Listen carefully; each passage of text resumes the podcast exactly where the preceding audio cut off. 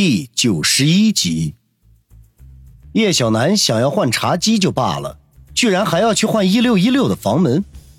王宇顿时大惊失色，赶紧转身过来，怒声的说道：“这些事情不用你管，换房门动静太大了，会影响李先生休息的。”叶小楠眨巴了一下眼睛，说道：“哎，你不说我倒是忘了，李先生睡得可真是够沉的呀。刚才你们踢门这么大的动静，居然没有醒。”啊，也可能是李先生涵养比较高，不屑于和我们这些平头老百姓计较吧？关你屁事！王宇骂道。叶小楠嘿嘿一笑，忽然凑近，盯着王宇一字一顿的说道：“嘿嘿嘿，还有一种可能，那就是李先生根本就没有在这个房间里。你觉得呢？我这个猜测对不对呀？”胡说八道！李先生就在卧室里休息着呢。王宇有些慌张，这个美女警花有点难对付，打架或许不怕她，可是和她斗智，他却没什么把握。呵呵，是吗？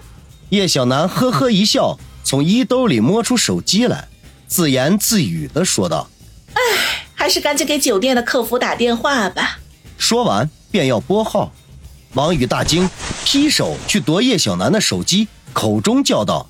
我们李先生的事情不许外人插手。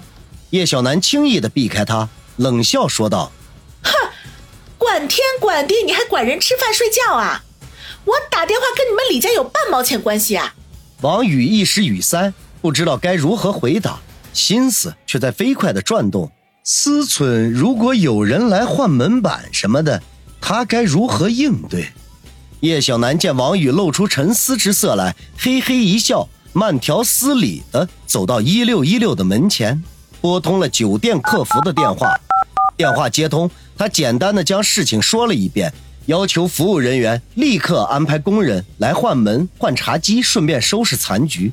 结果也不知道电话那头说了什么，他的脸上闪过一丝失望来，无奈的说道：“好吧，那我们就再等一等。”说完收线，叹口气说道。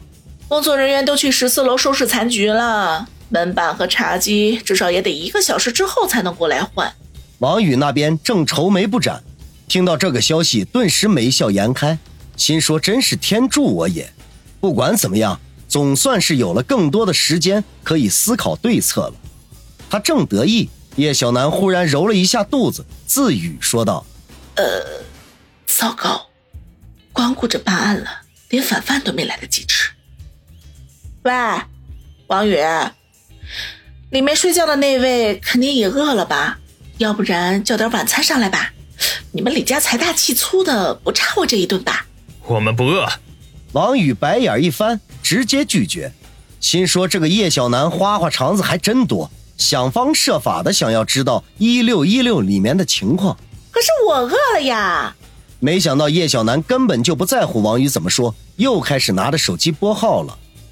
王宇一脸的悲催，心说：“你最好多要几样，撑的变成肥猪才好。”叶小楠毫不客气的点了三人份的晚餐，然后跑去一六三二找了一把椅子，靠着走廊一侧的墙壁放好，悠哉悠哉的坐了上去。王宇被气无奈，鼻子里哼了一声，便要转身去一六三二休息。反正他已经打定了主意，一会儿晚餐到了。他就说李先生吃饭的时候不喜欢外人打扰，由他亲自送进去就行了。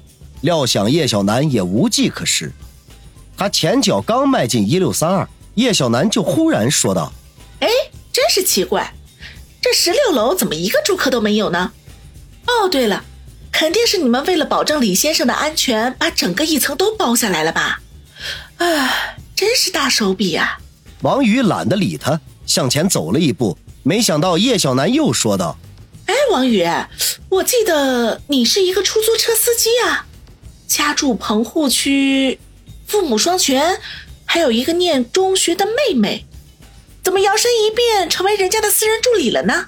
我换工作还不行吗？王宇回答，心中却异常的郁闷。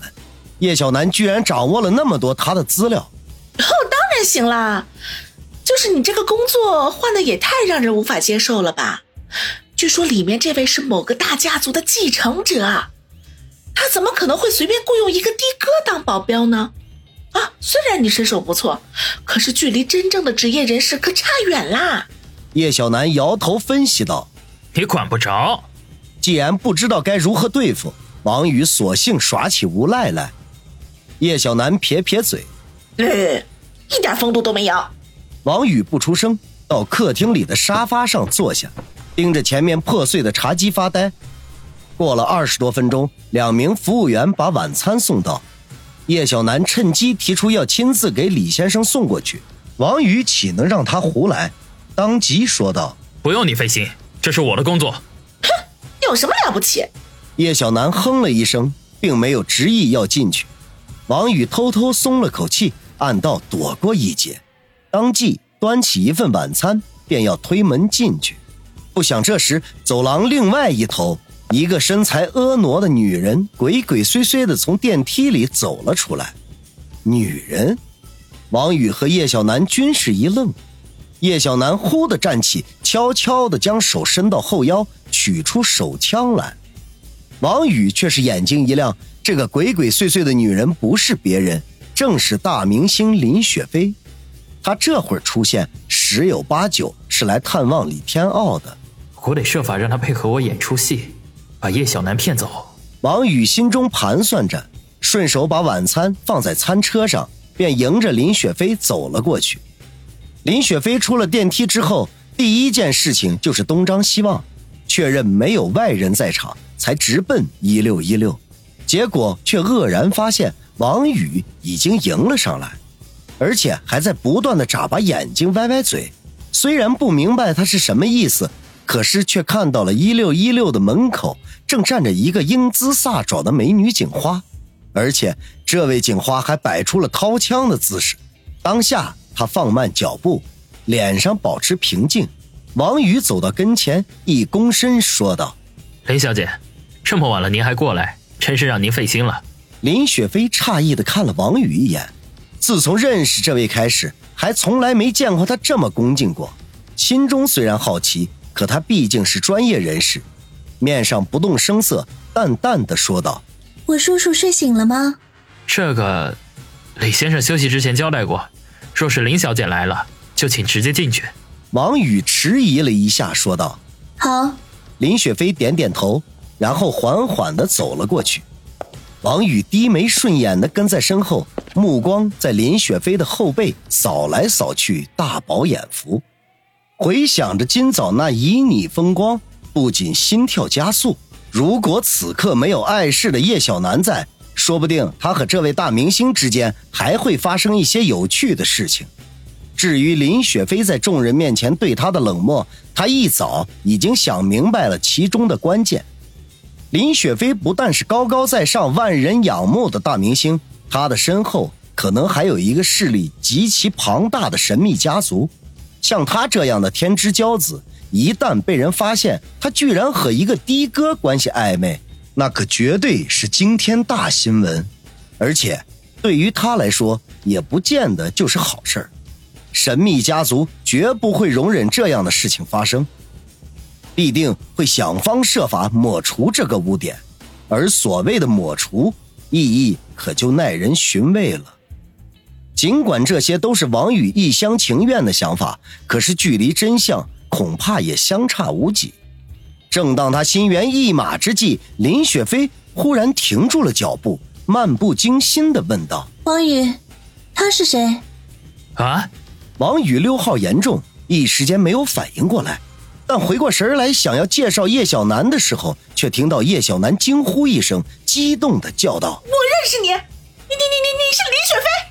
哦天哪，我我我我太激动了啊！我居然见到我的偶像了，你知道吗？昨天晚上演唱会之后，我在体育馆门口等了很久啊，我就是想近距离看一下我的偶像，要一张签名。啊，对了，签名，哎，签名签名啊！该死该死，我居然没有带笔啊